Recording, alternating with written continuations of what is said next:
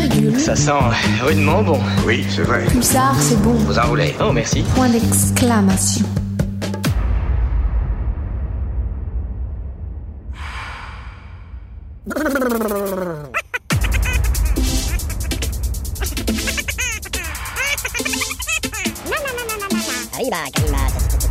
Vous faites erreur. Je m'en fous, je sais bien ce que j'ai entendu. Isboul et les bandes dessinées.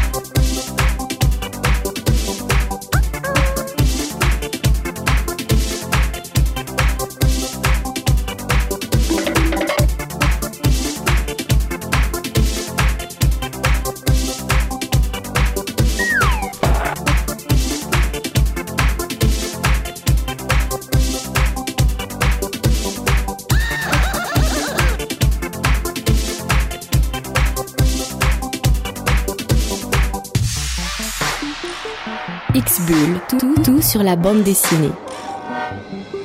Tout sur la planète bande dessinée. X-Bull, c'est parti comme tous les lundis soirs avec Sophia la vie des crapules. L'émission d'X-Bull sur Pulsar. Pal- Palsar. C'est Pulsar, la radio des stars. Ça manque un peu de couleur cette station. Alors je me disais, je vais pas parler de météo, mais de quoi je peux parler de bricolage Euh, peut-être Je sais pas, en tout cas, j'évoque le fait que euh, habituellement tu parles de météo. Ah oui, c'est ça. Et je me dis, je vais peut-être parler de bricolage parce que là, ouais, bonne idée, ouais. j'ai construit une petite cabane pour les oiseaux avec un petit chapeau, là, puis j'ai mis des graines en dessous. Voilà, j'étais assez content de moi. Je sais pas si ça t'a pris combien de temps ça m'a pris au du temps quand même, beaucoup de temps. Je suis pas très doué moi avec une perceuse T'as et pas- un tournevis. Ah, D'accord, t'as pas de poupée au bout des doigts, tu t'es pas foutu des coups de marteau. C'est bon. Non, non, depuis ma dernière blessure Nickel. avec un tube de dentifrice, j'ai les mains à peu près en bon état. Bon, vous l'avez compris, on va parler de bande dessinée, puisque ça Je se- sais pas si c'était très se clair. sent tout de suite dès le début de l'introduction de cette émission. Bande dessinée, musique, c'est le programme qui vous attend jusqu'à 20h, 19h, 20h sur Pulsar, comme tous les lundis soirs.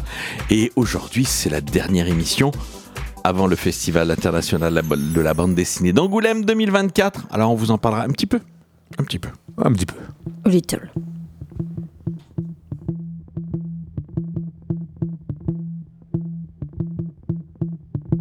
Baby girl is fine and 19.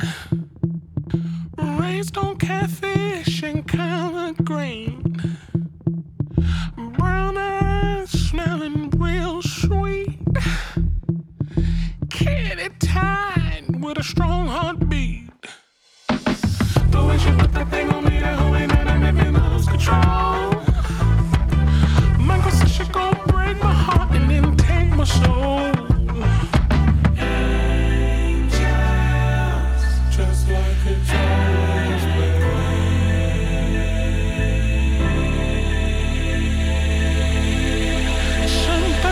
help me.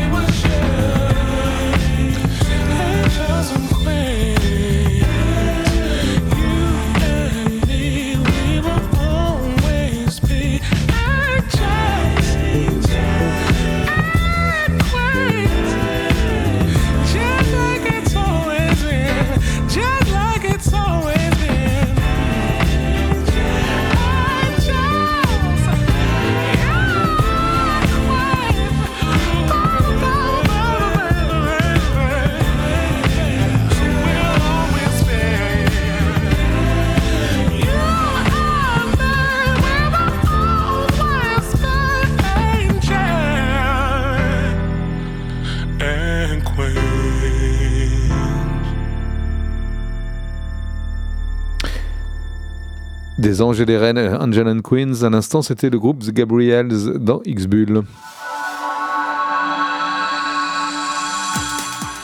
What did you eat yesterday? Ah, t'as vu ça un petit peu comment Ah oui, non, il a plus l'habitude, David, il touche plus le micro. Hein? Ah pardon? Bah si, si, si, pourtant, mais euh, Ah. something went wrong. Ah, Something bon. went- Ah Ah, oui, ça y si, est, ça y est revenu. Non, t'avais Bon. vraiment oublié. Non, Non, non. Alors, something what went did you wrong. eat yesterday? Oui, What Did You Eat Yesterday, c'est le titre d'un manga paru aux éditions Soleil Manga, le tome 1, et chez tous les bons libraires. Et c'est un manga qui présente un double intérêt. Bon, d'abord, il y a l'histoire. L'histoire, euh, on va y suivre euh, Shiro Kakei, qui est un avocat et qui, chaque soir, il a hâte de rentrer chez lui pour préparer de savoureux petits plats. Non pas à sa compagne, comme certains le pensent au bureau, mais à son compagnon, Kenji Yakubi, qui est coiffeur. Pour Shiro, la cuisine, bah, ça n'est pas une activité à prendre à la légère. Et donc, dans ce manga, outre les relations entre euh, le jeune avocat et le jeune coiffeur euh, qui se passe à la maison, on y apprend plein de choses sur la cuisine. Alors moi, je me suis dit chouette, chouette, chouette, chouette. Sauf qu'il faut quand même être super calé en cuisine asiatique. Faut avoir des bases, C'est ce que avoir- j'allais dire. Ouais. Ouais, et là j'en manque un petit peu, donc je, quand je lis une page, je vais chercher à la fin l'index, sauf que la fin c'est au début parce que ça se lit dans l'autre sens. Je suis vite perdu. Bon, je me suis fait des nouilles finalement, c'était pas mal non plus. What did you eat yesterday? Euh, C'est un très beau manga qui vient de, de paraître, donc un, un grand volume. hein. On est sur un manga plutôt grand volume, 320 pages. Ce tome 1 est dans les bacs, donc ça mêle l'histoire de cet avocat qui n'a pas fait son coming out, mais dont la maman le presse absolument à faire ça, de ce jeune coiffeur qui lui assume pleinement son homosexualité. Tout ça mélangé avec des bons petits plats, ça vous donne un manga savoureux à déguster sans modération. What did you eat yesterday? Soleil Manga nous propose le tome 1 pour 15,99€, 320 pages. Alors, on connaissait le- l'humour à la manière de, de Fab Caro, qui a Oui. lancé quand même un courant, Un je genre. pense, un genre. Euh, On est tout à fait dans ce registre-là avec Cogito Ergo Sum. Je ne sais pas comment ça pourrait se traduire. C'est un Je pense donc je suis. Er- Cogito, je, cogito, je pense, je réfléchis, je cogite. Cogito, Ergo, Sum, j'ai le Sum. Je pense que c'est plus un mélange Sum. de ouais, SUM S-E-U-M. Sum. Ah, Ah. Bon. SUM, parce que normalement c'est SUM, Cogito Ergo Sum, je pense donc je suis. Ah, d'accord, ok. bah donc là voilà, c'est un jeu de mots sur la latin. citation. Eh oui. D'accord. Latin quatrième et troisième. Moi aussi. Bravo. Ben voilà. Si je savais que j'avais eu affaire à des latinistes. bon, enfin bref, euh, du latin, il n'en sera plus question dans cet ouvrage. Ensuite, c'est un ouvrage de 125 pages euh, et donc autant de, de strips à quatre cases qui sont proposés. Et on est donc dans ce registre-là du dessin euh, très réaliste, assez simple et tout, et puis des dialogues surtout qui se veulent complètement absurdes et déjantés à la manière de donc d'un Fab Caro, mais, Mais ce n'est pas avec, Fab Caro. mais non, c'est pas il n'y a pas la même, euh, à mon avis, le même talent. Donc, ça veut pas. J'ai beaucoup ri sur certaines planches, mais quand même pas toutes. Il y en a, je trouve que c'est un peu poussif, quoi. Un petit peu poussif, on doit bien le, le reconnaître. C'est signé de JPEG. Dans le même genre, il y avait eu Métro Boulot Boulot de Germain Huby qui était vraiment excellent, ou alors Hors Cadre que j'avais présenté aux éditions Varum de Simon Roure qui était pas mal non plus.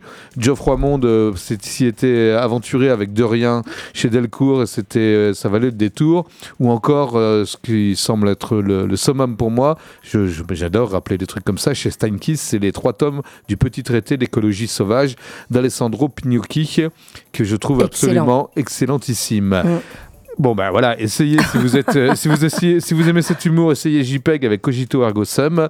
C'est 15 euros aux éditions Lapin pour euh, ouais si quand même c'était vous Si. si si il y a des planches qui sont quand même bien vues qui sont bien drôles. Voilà peut-être pas toutes mais après c'est moi qui peut-être est de plus en plus difficile euh, voilà exigeant je ne sais pas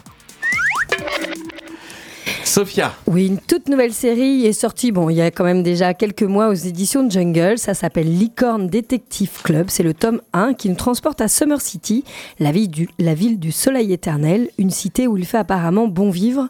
Enfin, où il faisait plutôt apparemment bon vivre, car deux ans auparavant, alors que le nouveau centre commercial était inauguré, tout a soudain basculé vers un monde étrange où rôdent maintenant des créatures fantastiques et où des phénomènes surnaturels et étranges ne cessent d'arriver. Fascinés par ces nouveaux événements, trois adolescentes, Mackenzie, Brianna et Thaïs, fondent alors le Licorne Detective Club pour tenter de rétablir un équilibre entre le monde réel et ce nouveau monde parallèle. Dans un style webtoon très dynamique et coloré, le scénariste Karim Alian, accompagné de Geoffrey Champin au dessin, et de la mise en couleur par Gabriel Bargiel, nous livre un premier tome plutôt captivant, même si plein d'informations arrivent un peu tout en même temps, rendant la lecture moins fluide qu'elle ne pourrait être. Mais donnant tout de même envie de continuer l'aventure pour savoir comment ce nouveau Détective Club va réussir à lutter contre la face maléfique de Summer City. À suivre donc, ça s'appelle Licorne Détective Club, c'est le tome 1 qui est sorti au mois de septembre de Karim Aliane, Geoffrey Champin et Gabriel Bargiel à la couleur. Ce sont 56 pages en couleur pour 13,50 euros et c'est sorti donc aux éditions Jungle au mois de septembre. Les éditions Phileas nous proposent, de, vivre un été avec quatre rois. Oui, c'est arrivé une fois dans l'histoire de France. C'était euh, l'été 1830. Alors, je n'étais pas encore né, presque, mais pas encore. En fait, c'est l'adaptation du roman de Camille Pascal que nous proposent les éditions Phileas, grand prix du roman de l'Académie française en 2018. Et donc, euh, Hervé Loiselet et Antonin Dubuisson adaptent ce roman pour en faire une bande dessinée aux éditions Phileas. Ça va parler de quoi? Eh bien, forcément, ça va parler de ce qui s'est passé en juillet 1830. Je ne sais pas si ça vous dit quelque chose, cette période. Donc, on est après la Révolution, mais on n'est pas encore dans une période de stabilité pour la France. L'ancien régime s'accroche au pouvoir et tente un retour à l'absolutisme, à la monarchie. Le peuple de Paris, lui, se soulève, guidé par la liberté, sous une chaleur caniculaire. Et pourtant, les nouvelles élites, bourgeois et élus, tergiversent. Qui de la vieille garde incarnée par Talleyrand, de tous les combats depuis deux décennies, ou qui des jeunes ambitieux incarnés par Adolphe Thiers sera trouvé une issue à trois glorieuses journées d'émeutes très sévèrement réprimées. En quelques heures, les hypothèses se font dans les coulisses du pouvoir et donc en quelques heures, on propose qu'il y ait quatre nouveaux rois, quatre nouveaux euh, gouvernants au pays qu'est la France. Donc c'est pour ça que cette, euh, cette, euh, cette bande dessinée, ce roman s'appelle L'été des quatre rois, parce que les hypothèses du vieux roi qui est en train de, de, de, de, plus être en prise avec la réalité, le jeune roi qui sera sous une, une, régence qui pourrait peut-être incarner le dynamisme, et puis après les jeux d'influence dans les familles, entre les Bourbons et les Capets, euh, voilà, ça s'est battu, ça s'est battu. L'été des quatre rois aux éditions Phileas, euh, 88 pages en couleur dans un style graphique réaliste. Euh, on vous propose de suivre au fil de ces 88 pages les aventures de ces quatre rois. 19,90€. Si vous avez des bases en histoire, ça vous aidera. Si vous n'en avez pas, ben, vous allez rechercher après comment faire pour bien comprendre. A posteriori, il fut sans doute l'un des plus beaux et plus grands représentants d'un courant de jeunes auteurs britanniques qui, au début des années 80, envahirent le marché américain pour dépoussiérer un petit peu le monde des super-héros, que, euh, que ce soit chez, chez Marvel ou chez DC Comics. Je veux parler de l'auteur de V pour Vendetta, celui qui euh, créa et euh, scénarisa les Watchmen. C'est pour Carrosse? Après V pour Vendetta. Killing Moore également, le Swamp Thing et, et tout un tas d'autres super-héros. Je veux parler bien sûr d'Alan Moore, le grand Alan, Moore, multi-récompensé. Tu veux qu'il te rende ton peigne, tu m'as dit. À Angoulême, si je le il faut qu'il te rende ton peigne. D'accord. Je veux bien, Ça marche. faut qu'il se dépêche parce que j'ai bientôt plus grand chose à peigner, moi. Mais euh, bon, bref, Alan Moore. Si vous voulez tout savoir sur cet auteur britannique, donc euh, multi-récompensé, multi-primé, euh, et immense auteur scénariste, je vous propose Alan Moore présente DC Comics. C'est un gros pavé que les éditions euh, Urban Comics dans la collection DC Signature, Signature pardon, euh, nous propose un gros pavé de 336 pages où nous est proposé des, euh, des courts récits très emblématiques et représentatifs du travail d'Alan Moore, mais également euh, c'est l'occasion donc ce recueil de publier pour la première fois en français un projet d'une maxi-série qui s'intitulait Twilight of the Superhero que, que les Britanniques écrit à partir de 1986, un projet qui fut avorté et qui montre l'étendue du génie de son auteur, dont les idées ne manqueront pas de marquer plusieurs générations de créateurs. Tout sur Alan Moore, si vous êtes fan de cet auteur et de ses euh, récits. Précipitez-vous, donc euh, 30 euros, 336 pages chez Urban Comics. Alan Moore présente DC Comics. Je vais terminer cette série de brefs par une question assez simple. Qu'est-ce que le monde? C'est simple, hein. Euh, ouais, enfin, c'est- Eh non, ben, notre vaste. ami Schopenhauer, qui avait fait du latin lui aussi, je pense, a essayé de répondre à tout ça à travers euh, ses recherches et ses études. Qu'est-ce que le monde? C'est à cette question que répond l'œuvre d'Arthur Schopenhauer. Le monde comme volonté, comme représentation, épousant la structure du texte même, cette bande dessinée va restituer avec clarté la pensée et les thèses du philosophe au fil des pérégrinations de deux héros, Arthur et sa chienne Atma. Voilà, parce que sinon, ce fadé du philosophe, s'il n'y a pas un petit fil conducteur un peu ludique qui ramène un petit peu de joie, c'est ardu quand même la philosophie, surtout celle de Schopenhauer. D'aventure en aventure, ils vont découvrir comment l'homme s'est confronté à ces quatre grandes interrogations. Connaissons-nous les choses telles qu'elles sont? Qu'est-ce qui constitue le moteur de toute vie? L'art est-il une nécessité? Et comment juger nos rapports aux autres et à nous-mêmes? Voilà, donc euh, avec Arthur et Atma, on va découvrir l'univers de Schopenhauer.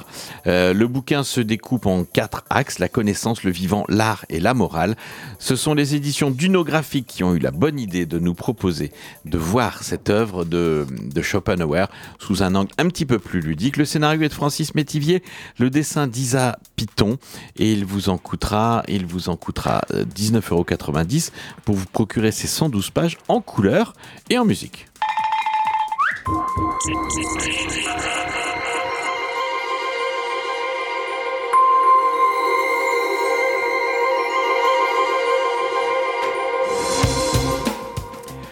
Sophia, une bande dessinée qui a retenu toute ton attention. Oui, c'est un nouveau récit puissant et passionnant qui vient tout juste de sortir aux éditions Ça et là.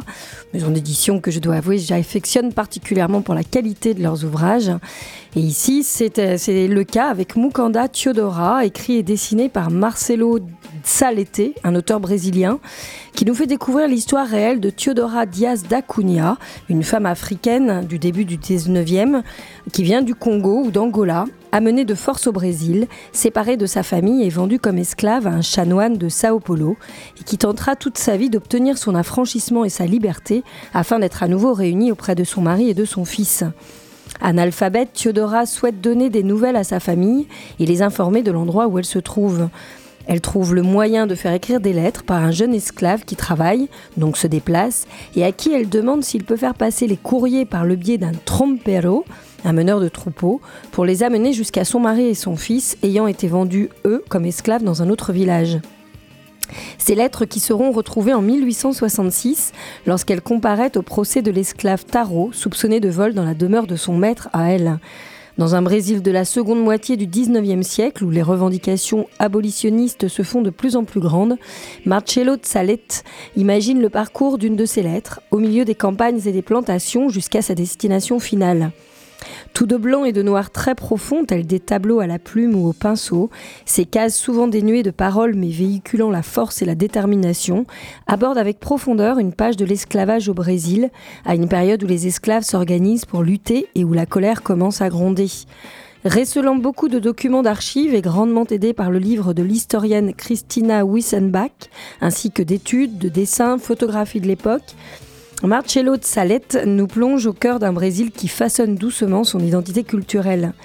L'introduction de Marcelo, les textes en fin de récit de Christina Wissenbach, professeure d'histoire de l'Afrique à l'université de Sao Paulo, ainsi que les photos de Sao Paulo, de ses rues, de ses habitants, de la chronologie de la lutte contre l'esclavage à Sao Paulo, ainsi que les retranscriptions des réelles missives de Theodora, font de cet album un véritable trésor d'archives. C'est un récit sensible, précieux, primé dans la catégorie roman graphique par le prix Djabouti 2023, un prix littéraire de référence au Brésil. Une lecture donc que je vous conseille avec le plus bah, le plus d'enthousiasme. J'avais mis plus grandement, encore plus grandement, mais non, avec euh, beaucoup d'enthousiasme. Ça s'appelle Mukanda Theodora de Marcello ou de Salete, j'imagine peut-être en espagnol ou en brésilien. Donc en portugais plutôt. Oui. De l'auteur. C'est une variation C'est une variation. mais légère. Ouais, voilà, bon, c'est léger. Ça s'appelle Mukanda Theodora. C'est tout juste sorti ce 19 janvier. Donc, autant dire que c'est encore tout chaud dans les bacs. Ce sont 224 superbes pages en noir et blanc, reliées, sorties aux éditions Ça et là pour le prix de 23 euros. Allez, une petite pensée pour Carmen qui nous venait du Brésil sur cette chanson. C'est vrai.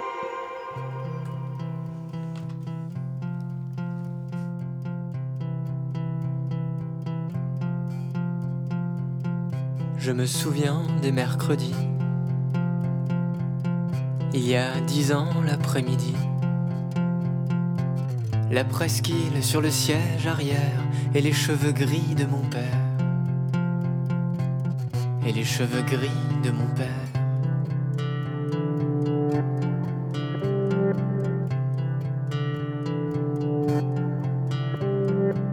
Sur la pelouse synthétique, un ballon trois plots en plastique. Les genoux rouges qui me font mal, joue en une touche et lâche ta balle. Joue en une touche et lâche ta balle.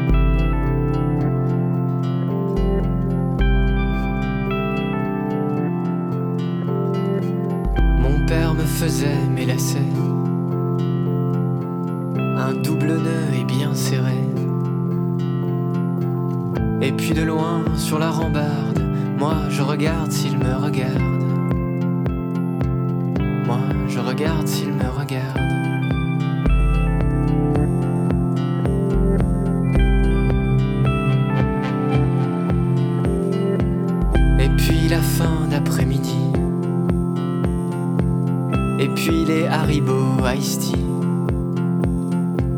Je desserre mes chaussures de foot. On rentre, il fait nuit sur la route. On rentre, il fait nuit sur la route.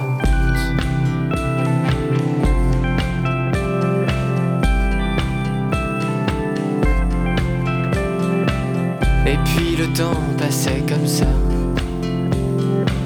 Les mercredis, le Cap Ferrat. Aujourd'hui que j'y repense, c'était un peu ça mon enfance. C'était un peu ça mon enfance.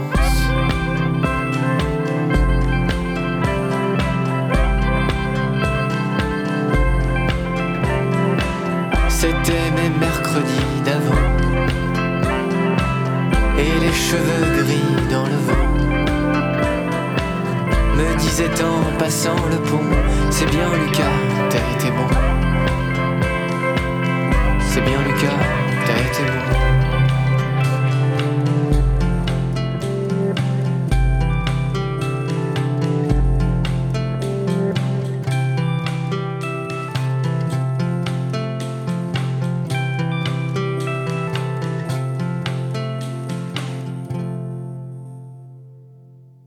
Alors, je ne sais pas comment il s'appelait ce jeune homme. hein. Euh, Bastien Lucas? Euh, non, Lucas Lombard. Lucas Lombard. Ben oui. à l'instant, je ne sais pas non plus comment s'appelait le morceau. Si, moi je sais, ça s'appelle Oh, les mercredis. Ça s'appelait mercredi. Ben oui, Ouais. mais on a des échanges. Il faut bien vous, vous, vous représenter comment ça se passe en studio, hors micro, quand les micros sont coupés, que la musique passe. On, on discute entre nous et des fois on perd un peu le fil de l'antenne. C'est pas faux. C'est pas faux. C'est comme ça. De quoi le fil de l'antenne Qu'est-ce qu'il y a Le fil de Et puis des fois on se fait des signes qui- qu'on ne comprend comprend absolument, absolument. pas entre nous. Moi, Donc, j'ai euh, compris. T'as Ouais. compris Je, voudrais vous parler d'une bande dessinée. Alors, elle est pas très gaie, mais c'est vrai que je l'ai retirée l'autre jour de la, de la, de la série. J'ai fait toute une série, Sophia, il y a quelques semaines, sur la mort. Et là, celle-ci aurait pu parfaitement s'intégrer dedans. Euh, mais je l'avais retirée quand même mm, en me disant non, ça fait un peu trop quand même. Là, c'est c'est Tatiana de René, la scénariste, Pascal Bresson qui a co-scénarisé euh, le, ce roman de Tatiana de René qui s'appelle Elle s'appelait Sarah. Déjà, ça vous donne quelques indications. Et c'est Horn, le dessinateur, qui l'a mis en image. On est en juillet 42. Sarah est une fillette de 10 ans qui porte l'étoile jaune, qui est arrêtée avec ses parents par la police française au milieu de la nuit. Bah oui, la rafle du Veldiv. Paniquée, elle met son petit frère à l'abri en lui promettant de revenir le libérer dès que possible. Elle le met à l'abri dans un, dans une petite cache, voilà. Mm. Et donc. euh, on est à Paris au mois de mai 2002. Julia Jarmon, une journaliste américaine mariée à un Français, doit couvrir la commémoration de la rafle du Veldiv. 60 ans après, son chemin va croiser celui de Sarah et sa vie va changer à jamais à partir du moment où Sarah commence à lui raconter ce qui s'est passé. C'est superbement écrit, c'est très émouvant, mais vraiment, si vous avez un petit coup de blues ce soir, vous penchez pas sur cette lecture, ça va bien vous plomber sinon. Euh, mais c'est vraiment un très beau livre. Si vous voulez revivre de l'intérieur avec les émotions qu'on peut avoir quand on est enfant, avec les promesses qu'on se fait, qu'on n'arrive pas à tenir dans une vie. Euh, c'est très, très émouvant. Elle s'appelait Sarah. Sarah, c'est l'histoire de deux familles liées par un terrible secret. À l'heure des pages les plus sombres de l'occupation, cette rafle du Valdiv qu'on vit de l'intérieur avec un, un regard qui est porté sur ce qui s'est passé dans le Valdiv comme euh, pas, très souvent. On a l'occasion, on, on en parle et puis on fait le mea culpa sur la police de Vichy qui a fait cette rafle, mais on va pas jusqu'à raconter comment c'était à l'intérieur, l'inimaginable, l'impensable qu'on a fait vivre aux Français qui avaient été raflés par la police française et entreposés dans ce Veldiv français. Et je comprends qu'on les détruit. Il y avait trop de mauvaises ondes ensuite. Elle s'appelait Sarah, c'est une nouvelle édition qui nous est proposée par les éditions Marabule. Euh, Tatiana de René a écrit le roman, Pascal euh, Bresson l'a adapté et Horn l'a mis en image. 208 pages en couleur et en noir et blanc, très sensible, très lumineuse, très euh, optimiste quand même, malgré toute l'horreur qui est racontée. 208 pages pour 19,95 Sophia. Non? Je sais pas. Si. Une série, il me Ouais, semble. Exactement. Sorti il y a déjà plusieurs mois également, j'ai pris beaucoup de plaisir à lire ce premier tome d'un road trip surprenant, particulièrement charmant. C'est une bande dessinée jeunesse, mais séduisant pour les plus grands également. L'Amérique contre la montre de Rodrigo Vescovi et Juan Mendes, qui nous raconte l'histoire de Bruno, un jeune homme qui a gagné un concours aux épreuves très sélectives d'une agence de voyage dont le prix est un voyage également en Amérique du Sud avec un challenge cependant, réussir à aller de Cancun à Ushuaia le plus rapidement possible sans aucun moyen de locomotion à moteur. Un pari que prend très au sérieux Bruno, mais également deux riches hommes d'affaires, moitié mafieux, qui se sont lancés eux-mêmes le pari que le jeune homme en sera incapable d'un côté, capable de l'autre côté, rendant le périple de Bruno beaucoup plus complexe hein, qu'il ne devait. Enseignant, écrivain et historien ayant lui-même beaucoup voyagé, Rodrigo Vescovi Parilla s'est associé à l'illustrateur Juan Mendes pour nous livrer un récit d'aventure plein de vie et de rebondissements, digne d'un scénario de film d'aventure, inspiré de certains souvenirs de la vie d'adolescent de l'auteur et de son neveu. Dans un style cartoonesque et diablement dynamique, on se laisse alors carrément emporter par cette histoire farfelue à souhait. C'est à se procurer sans hésiter, c'est le tome 1 qui est sorti de l'Amérique contre la montre de Rodrigo Vescovi au scénario et Juan Mendes au dessin. C'est sorti aux éditions Mammouth Comics. Ce sont 93 pages en couleur pour 17 euros. On continue avec les séries, le tome 3 de la série Demain, scénarisé par Rodolphe, euh, dessiné par Louis et euh, non euh, scénarisé et- par Rodolphe et Léo et dessiné par Louis Alloin, c'est ça. J'avais un petit peu fourché. Euh, on nous, nous propose des aventures de ce troisi- de, de, de ce, oui le troisième épisode de T'as ces aventures. refourché? Oui, je refourche. Il beaucoup ce soir. En fait, Ted et Joe découvrent ce qui se cache de l'autre côté de l'ouverture au fond du garage de Norman Smith. Dans le tome 2, on était à la fin où ils exploraient le garage de ce bonhomme, Norman Smith, et, et- et ils ouvraient une porte, et là...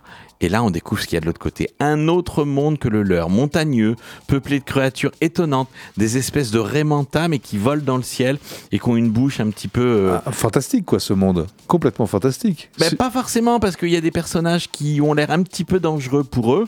Euh, ils parlent une langue qu'on ne comprend pas, alors c'est toujours amusant de voir comment en bande dessinée on, Ça doit être du portugais. une langue. Ah non, non, non, non, non, c'est plus du cabalistique, quoi. Il y a des, des signes phi, des, euh, des choses comme ça, des petits dessins.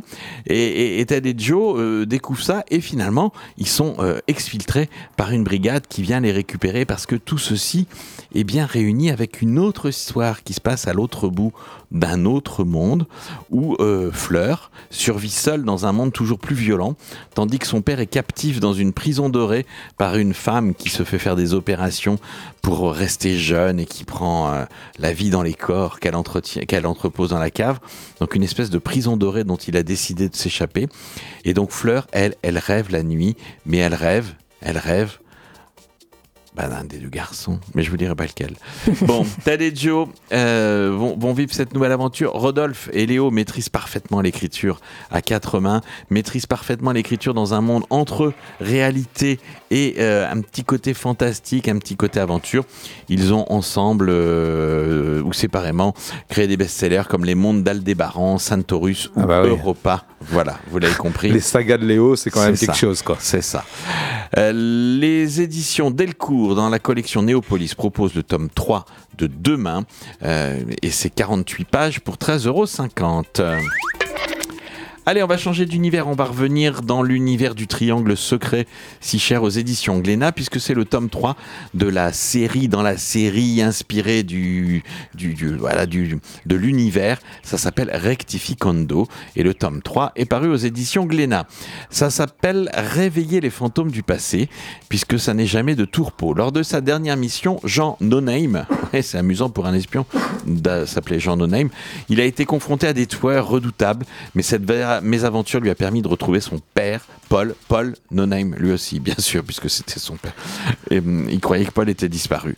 Maintenant que Paul a bel et bien quitté ce monde, puisqu'après qu'ils aient réussi à dérouter dans le tome 2 les tireurs d'élite qui étaient à leur poursuite dans la montagne, ben Paul, il était âgé, hum, il a cassé sa pipe. Donc Jean No profite de ces quelques jours de repos avec sa compagne Anaïs dans une maison, dans un chalet. Il passe de espion au cœur de toutes les, toutes les turpitudes de la vie moderne à vraiment on vit dans la montagne, on mange du fromage, on dort euh, dans une maison où il y a à peine le chauffage et puis on va se balader dans la nature. Comme pour rattraper le temps perdu, il se plonge dans les archives que son père a laissées derrière lui. Enfin, surtout, il ouvre une cachette et il trouve une pièce secrète dans laquelle son père a entouré la photo d'un homme richissime et brillant, un des hommes les plus influents des États-Unis, un certain Kendrick Goodwell, président d'une holding tentaculaire. Cette multinationale fournissait l'armée et il est en train de et- se présenter aux élections présidentielles américaines. Donc forcément, Face aux accointances entre les lobbies et les conflits armés, Nonaim est bien décidé à reprendre les investigations avec une question obsédante à qui va bien profiter la guerre? Eh bien, peut-être à Goodwell. Donc, il va être soutenu par Madame, c'est celle qui est à la, à la tête du triumvirat qui un petit peu dirige le monde à distance. Il va réveiller les fantômes du passé et peut-être démasquer celui qui a trahi son père il y a de très nombreuses années. Vous l'avez compris, c'est une histoire, une petite série en trois volumes qui s'inscrit dans un univers bien plus complet, mais ça peut se suivre, ça peut se passionner euh, simplement en suivant les trois épisodes de Rectificando. Les éditions Glénat nous proposent la version papier pour 14,95€, numérique pour 8,99€. Didier Convar est au scénario, Denis Falk au dessin, 56 pages en couleur pour ce bel album des éditions Glénat.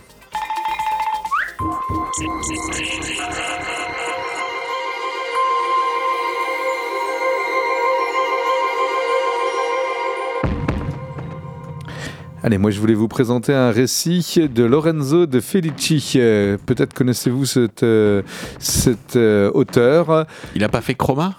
Si, il a fait Chroma, mais c'est bien, tu, tu, tu, tu, savonnes toutes mes intros, toutes mes présentations et tout Bah, ça. Je le vois en transparence. Oui, bah, c'est pas une raison. Les, au- les- les auditeurs ne le voient pas en transparence. Donc, Alors. C'est l'auteur de Chroma. Euh, Et qu'est-ce qu'il a fait d'autre alors, euh, 224 pages, 22,95€, à vous procurer absolument. Merci, au revoir. Mais pourquoi c'était important que tu laisses Bah oui, Mais parce ça. que je le prépare dans ma tête, c'est pas, c'est pas spécialement Tu important. lui as, tu lui sapes en fait le rythme. Mais en même temps, voilà, tu crées une scène drôle. Alors vas-y, refais ta scène. Crapule, Savane David. bah non, je vais pas la refaire maintenant. Bon, bref, Lorenzo De Felici, il était au dessin sur une série qui s'appelait Oblivion Song, série scénarisée par Robert Kirkman, le grand Robert Kirkman. Voilà, et ben là, il est tout seul sur son récit. Au départ, euh, Lorenzo De Felici, c'est avant même d'être dessinateur, quand il est rentré dans le monde de la bande dessinée, il était coloriste. Ah oui, ah, il a gravi toutes les étapes là. Coloriste, il a été dessinateur, dont euh, dessinateur pour euh, Kirkman, donc pas rien Pas quand mal. même. Et puis maintenant, il, voilà, il, se, il se met à l'écriture et euh, à la réalisation du dessin et de la couleur sur un album qui s'appelle Chroma. Ah bon? Chroma, donc il, il connaît quelque chose en couleur. Bon allez, passons euh, au pitch de l'histoire. Nous sommes dans une époque euh, semi-médiévale, un peu fantastique, dans un endroit particulier, une petite ville. Je dis une petite ville, c'est un gros village, 1263 âmes, c'est pas gros quand même. Ouais, ouais, non, c'est un peu plus petit que Latillé encore. Une ville entourée d'un d'un immense rempart, un immense rempart pour se protéger du monde extérieur et au milieu de laquelle trône une immense tour. Voilà. Cette ville vit en noir et blanc. La couleur, c'est le mal. Il y a une religion, une sorte de, de dogme qui, euh, qui depuis des, des décennies et des décennies, euh, laisse à penser que tout ce qui est en couleur, la représentation des couleurs et tout ça, ça c'est forcément euh, quelque chose de mauvais qui attire le mal. Et, et, et donc, Mais nous, on est en couleur. bah oui, nous on est en couleur. Les gens là-bas, ils ont des, ils- ils- depuis tant, tant de temps, ils se couvrent d'argile. Il y a de l'argile partout, une argile blanche. Tout est terne, tout est voilà. Il y a, il y a la couleur, euh, c'est à bannir complètement quoi. Et on élève les enfants dans ce dogme-là, si vous voulez. Euh, Il y a un- un- non pas un maire de cette ville, mais on est plutôt sur un grand prêtre Manitou euh, qui, qui qui dirige un petit peu ce petit monde et qui tous les ans organise une cérémonie durant laquelle ils vont sortir d'un cachot du fond de la tour une, un individu qui représente le mal pour faire une sorte de catharsis quoi, comme ça là. et ah, il le lynche en public C'est Harlequin, peut-être, non? Et cette, cette personne c'est une jeune fille qui s'appelle Chroma Ah, qui Chroma. a eu le malheur de naître avec des yeux verrons un vert un bleu Ah, donc déjà, ah bah oui. ah, ah, voilà. Et donc, euh, dans ce récit, on voit tout un tas d'enfants, dont l'orphelin Z, qui va lui avoir un peu de, compassion et de pitié pour cette créature euh, qui est Chroma. Enfin, on ne sait pas qu'elle s'appelle Chroma, c'est juste la, créature, le mal, quoi. Et puis, qui vient lui rendre visite euh, en, dupant les, gardes de- du cachot, de la geôle où elle est enfermée tout au long de l'année sympathiser avec et finalement tout ça ça va se terminer par l'évasion de Chroma qui va franchir les remparts et aller parce que c'est assez marrant ce monde là c'est à dire qu'ils sont tous dans ce couvert d'argile tout est pâle et tout mais quand ils montent en haut des remparts ils voient l'extérieur. Et l'extérieur c'est une jungle luxuriante Ah donc oui. avec énormément de vert les seules couleurs qu'ils connaissent c'est le bleu du ciel à la rigueur le vert de la forêt. Et de temps en temps il y a des oiseaux très colorés façon perroquet qui passent et tout.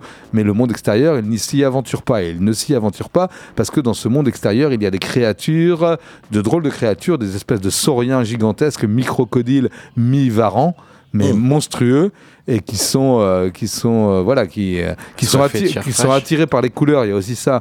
Il y a aussi Ah, la oui. légende du roi des couleurs qui dirigerait ce monde extérieur. Enfin c'est tout un voilà tout un monde.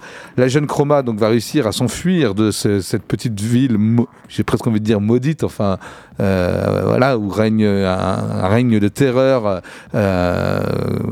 domine vraiment la, le- la- la pensée collective.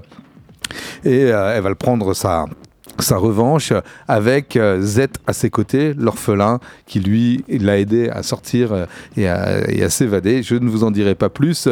C'est euh, alors honnêtement le pitch comme ça, je sais pas, je l'ai peut-être bien fait. J'espère que ça vous a donné envie. Moi, je trouve que ça manque un tout petit peu de densité quand même, ou l'intrigue manque un petit peu de, de densité quand même. C'est un petit peu téléphoné parfois, mais par contre graphiquement, qu'est-ce que c'est beau c'est vraiment un superbe récit et, et voilà Lorenzo de Felici a un superbe trait d'une part et puis une maîtrise des couleurs alors évidemment il y a les scènes dans la ville où il n'y en a oui. pas trop mais juste les touches de couleurs nécessaires pour, euh, pour alimenter l'histoire et puis quand on est carrément à l'extérieur de la ville dans la, dans la jungle là ça c'est un feu d'artifice Tu l'as évoqué tout à l'heure, mais c'est sa première œuvre qu'il réalise complètement. en récit complet je crois Oui, ouais, ouais, ouais, ouais. donc c'est pour ça aussi. Là, il y a de la couleur, il y a le dessin, il reste peut-être la petite étape un peu de scénario à, de, à de- renforcer. oui, ouais, c'est ça, de renforcer. Mais bon, voilà, c'est euh, encore une fois. Ça se lit quand même. Ah oui, ça se lit très bien même. Ça, on passe un agréable moment à la lecture de ce chroma. Donc 224 pages, 22,95€. C'est signé de Lorenzo De Felici et c'est sorti aux éditions Delcourt Comics. Euh,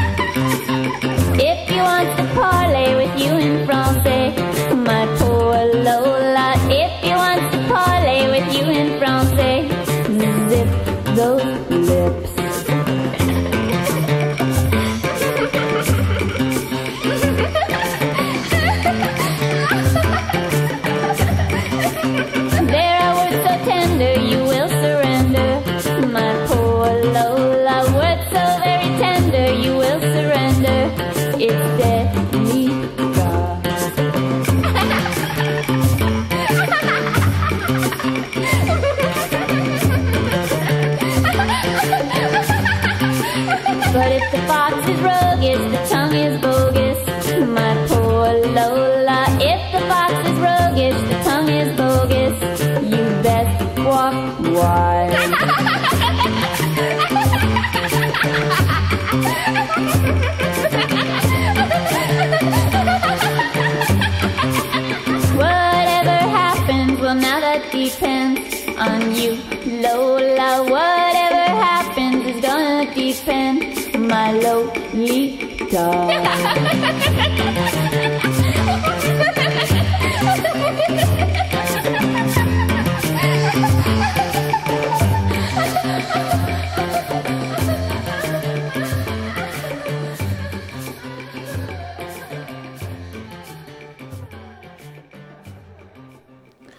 Pauvre Lola de Monsieur Serge Gainsbourg, repris ici en anglais par April March euh, dans X-Bull.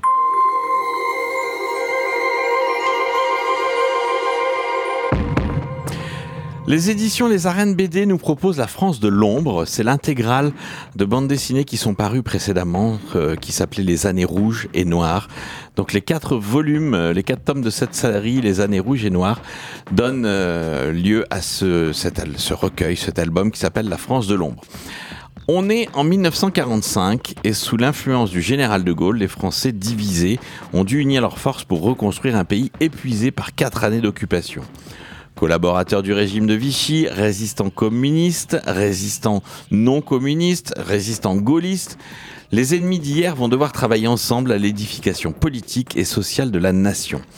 Ce récit est librement adapté du roman de Gérard Delteil, paru au Seuil. La France de l'ombre, c'est une véritable saga politique, historique et sociale des Trente Glorieuses, mais c'est aussi un thriller au rebondissements multiples, puisqu'on va suivre des personnages de Pétain à Mitterrand. Cette BD retrace 30 ans de politique française entre amitié de guerre, hommes d'influence et réseaux de pouvoir.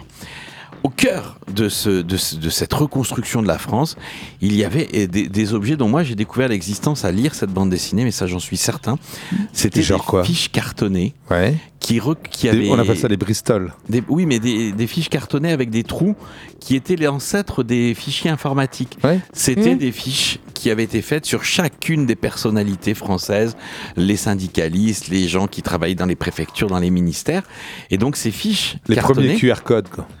Oui, les, les premières bases de données, puisqu'en fait, c'est IBM qui avait inventé une machine pour trier les fiches perforées et qui triait euh, 3000 fiches à l'heure, ce qui était absolument phénoménal et qui pouvait même afficher les informations euh, qu'il y avait sur les fiches en, en texte clair.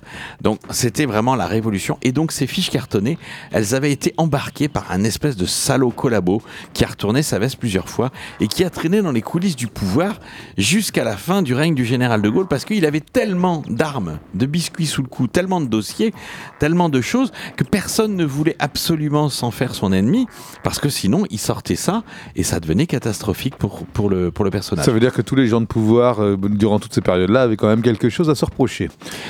Aussi. Alors, à se reprocher ou pas, parce Ouais. qu'il était capable de faire des fausses fiches Ah, perforées. Ok, Et la donc, désinformation. Si, si les fiches perforées qui, qui sortaient, c'est ce qui s'est passé pour un des ministres euh, dont on va suivre les mésaventures à l'intérieur, il a sorti une fiche perforée complètement fausse où on l'accusait d'espionnage avec l'ennemi.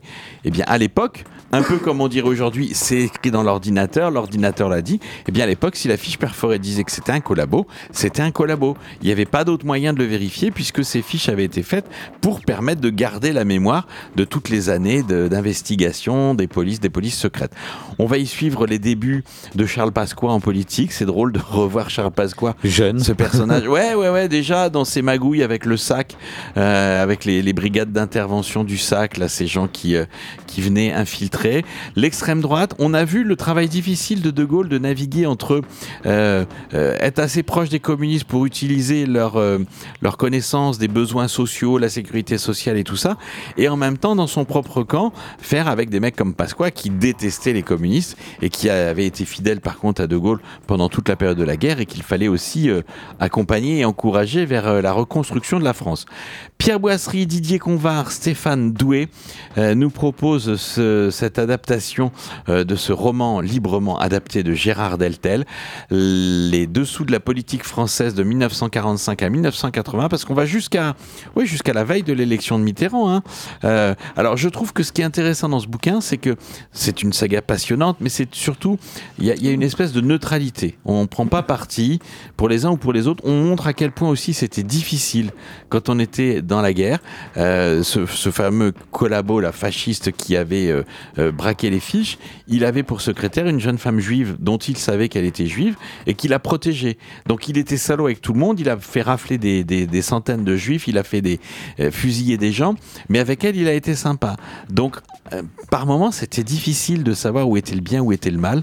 Euh, et je pense que comment on aurait réagi les uns ou les autres à cette époque-là, ça aurait été bien difficile de, ça serait bien difficile de le dire comme ça dans l'absolu. La France de l'ombre, les quatre volumes, les quatre tomes de la série Les années rouges et noires sont réunis dans ce très bel album euh, qui s'appelle donc La France de l'ombre. 256 pages en couleur pour 27 euros. C'est sorti aux éditions Les Arènes BD.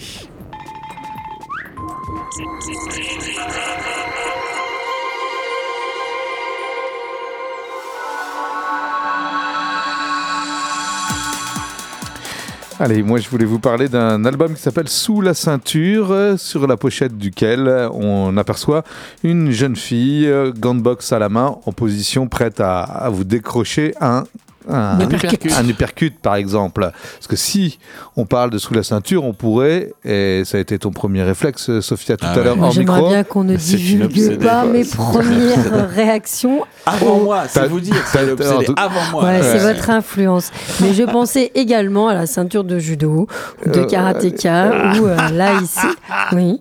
oui, Parce oui. qu'en boxe anglaise, Quoi les coups sous la ceinture sont interdits. Interdit. Exactement. Voilà, mais on peut aussi penser, et c'est malheureusement également le cas euh, du sujet que traite cet album-là, à ce qui peut se passer sous la ceinture. euh, Dans les clubs. dans les clubs de sport, exactement, voilà. Ah, donc, Euh, j'étais pas loin. Non, t'étais pas loin. C'est vraiment un album qui s'inscrit dans le contexte sociétal de la vague MeToo. Et, euh, et, et donc, euh, on suit l'histoire d'une boxeuse, d'une jeune boxeuse, Diane Bergovic, euh, Berkovic, pardon, qui aurait pu marquer l'histoire, euh, puisque aux Jeux Olympiques de Londres en 2012, alors que la boxe venait d'être euh, admise comme sport olympique au féminin, elle l'était déjà chez les hommes depuis bien longtemps, c'était la première fois, eh bien, euh, Diane Berkovic devait faire son entrée sur le ring comme l'une des deux premières combattantes aux Jeux Olympiques féminins de boxe anglaise. Sauf que, sauf que, sauf que, que sa concurrente euh, adversaire étant montée sur le ring, on attendait sa sortie des vestiaires, elle n'est jamais sortie des vestiaires. Elle n'est jamais sortie des vestiaires, euh, match gagné par... euh, Abandon. ab- par abandon et elle ne donna plus aucune nouvelle après disparue complètement des radars. Elle n'a pas voulu donner la moindre interview au niveau des médias et tout ça. Mystère. Quelques années après, on la retrouve dans cet album. Euh, on la retrouve en compagnie de ses amis et tout, et euh, il se trouve que son ancien entraîneur euh, fait la promotion. C'est devenu un boxeur, enfin un boxeur qui a quand même un, sacré palmarès, et il organise tous les ans un tournoi de boxe où il met au défi de, quiconque qui veut participer, parce que lui est quand même à un niveau très high level, de d'arriver à le battre en finale, auquel cas il y a une énorme prime et tout ça.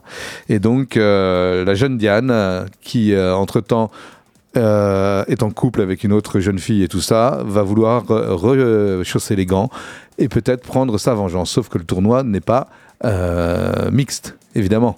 Ah. Ah ouais, et donc, euh, donc va falloir trouver des stratagèmes et tout ça.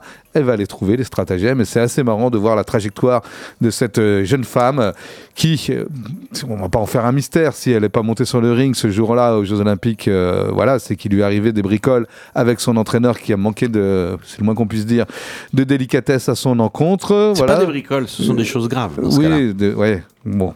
Qui a, qui a eu à subir malheureusement, euh, voilà, disons, disons-le carrément, un viol de la part de son entraîneur la veille du, très graves. la veille du combat, euh, sous prétexte de la détendre et de le faire, faire rechuter la pression. Ouais. Ouais, ouais, ouais, ouais. Et donc, euh, on va suivre un peu la, la- le, le combat et la, que va mener donc Diane avec ses, ses amis très proches et tout ça pour arriver à, à retrouver le niveau, parce qu'elle avait quand même un super niveau de, de boxeuse, et donc rechausser les gants et peut-être arriver à obtenir sa vengeance, euh, enfin sa vengeance, une sorte de vengeance sur le ring, dans les cordes, face à son ex-entraîneur. Très très beau récit, très émouvant, euh, très poignant. Donc euh, celui de, euh, de Frix, c'est de l'autrice qui nous propose cet ouvrage qui s'appelle Sous la ceinture. Voilà, donc on, est ouais, dans un récit vraiment euh, intéressant, poignant, et puis qui, euh, qui dénonce évidemment façon, euh, à la façon de, de toutes ces jeunes femmes qui, qui l'ont fait ces dernières années avec la vague MeToo, qui dénoncent un petit peu aussi euh, ces, ces choses graves. Puisqu'il ne faut pas les appeler des bricoles, Ah bah ça ne Ah sont bah pas. certainement pas vous. Et ça ne sont pas. C'est une erreur de 240, euh, 240 pages en couleur, 24 euros pour cet album qui est paru aux éditions Lapin et c'est signé Frix. Ça s'appelle Sous la ceinture. Christophe, tu vas enchaîner Allez, on y va, on va, je vous emmène à la campagne et la bande dessinée. Je suis désolé David, mais ça m'a fait penser à Sophia et moi comme si on s'installait tous les deux à la campagne, puisque Tronchet va nous va nous raconter dans un album Ok. de Fluide Glacial. Il n'a jamais Euh, rêvé de s'installer à la campagne avec moi. hein. Comment? Bah non, bah non, bah non. Bah ouais. Ils l'ont comprends. fait, ils ont réalisé leur rêve, se réfugier à la campagne loin du fracas du monde. C'est un rêve, eh bien pas exactement au même niveau pour les deux protagonistes. Fini la ville, la pollution, le stress, monsieur et madame songeaient depuis longtemps à quitter la ville, tendre vers un mode de vie plus éco-responsable, cultiver son jardin, être autosuffisant. Après avoir pris conscience des enjeux climatiques dans le précédent album de Didier Tronchet, Les Catastrophobes, qui était paru en 2021, voilà nos deux héros qui franchissent le pas et déménagent à la campagne, loin du fracas du monde. Changement de vie radical pour les deux néo-ruraux.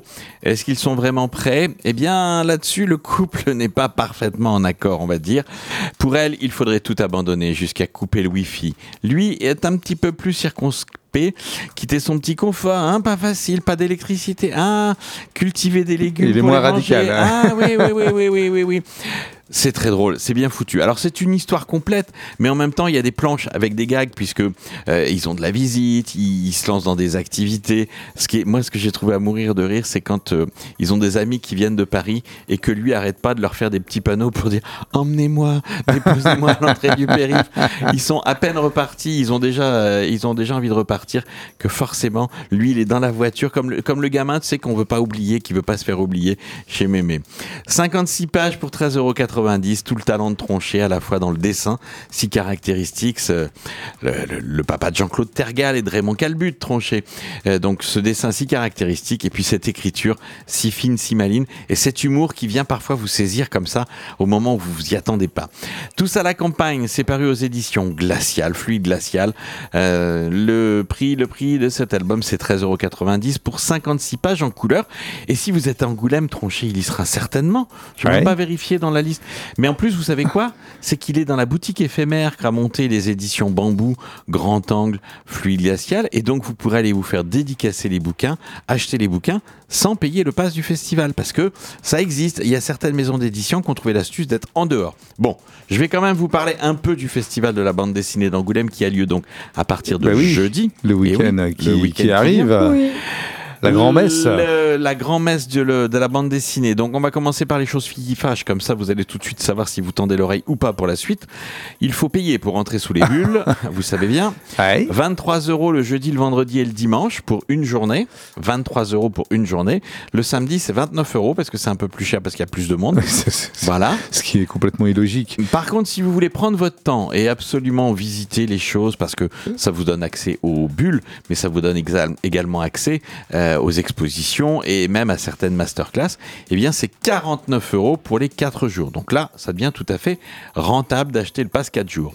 Les expositions, je ne vais pas toutes vous les citer, évidemment, tout ça c'est sur le site fibd.com, FIBD, Festival international de la bande dessinée d'Angoulême.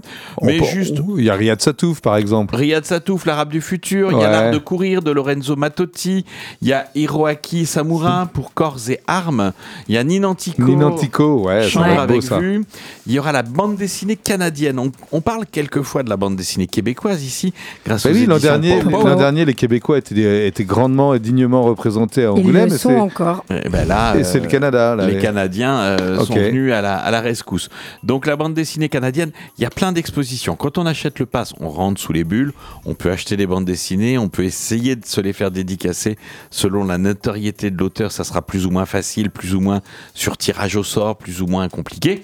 Mais en tout cas, voilà, il est quand même possible de, les approcher.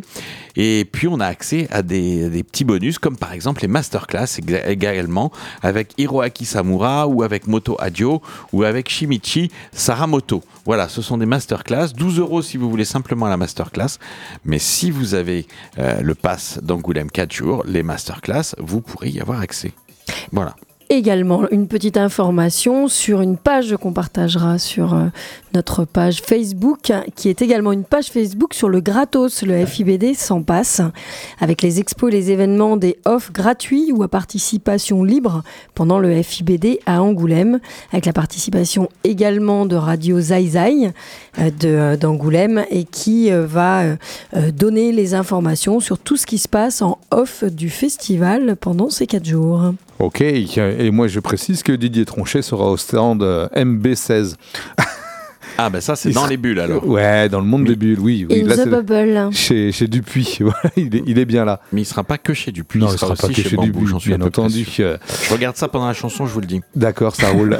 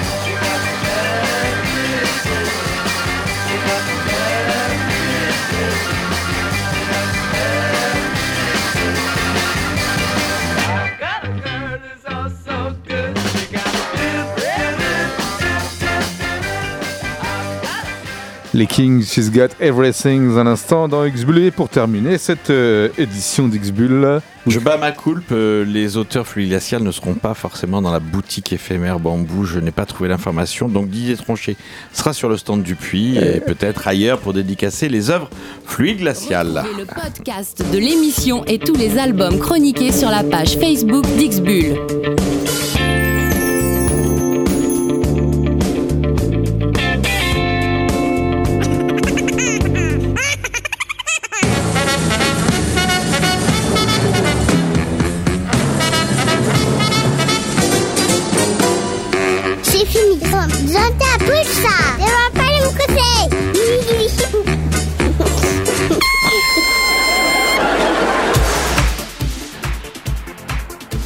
On se retrouvera la semaine prochaine si je reviens d'Angoulême vivant et pas trop frigorifié.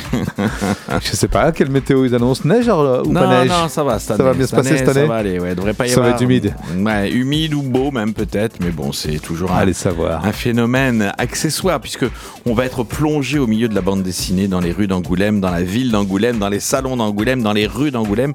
Ça va manger BD de jeudi à dimanche soir. Voilà, de jeudi matin à dimanche soir.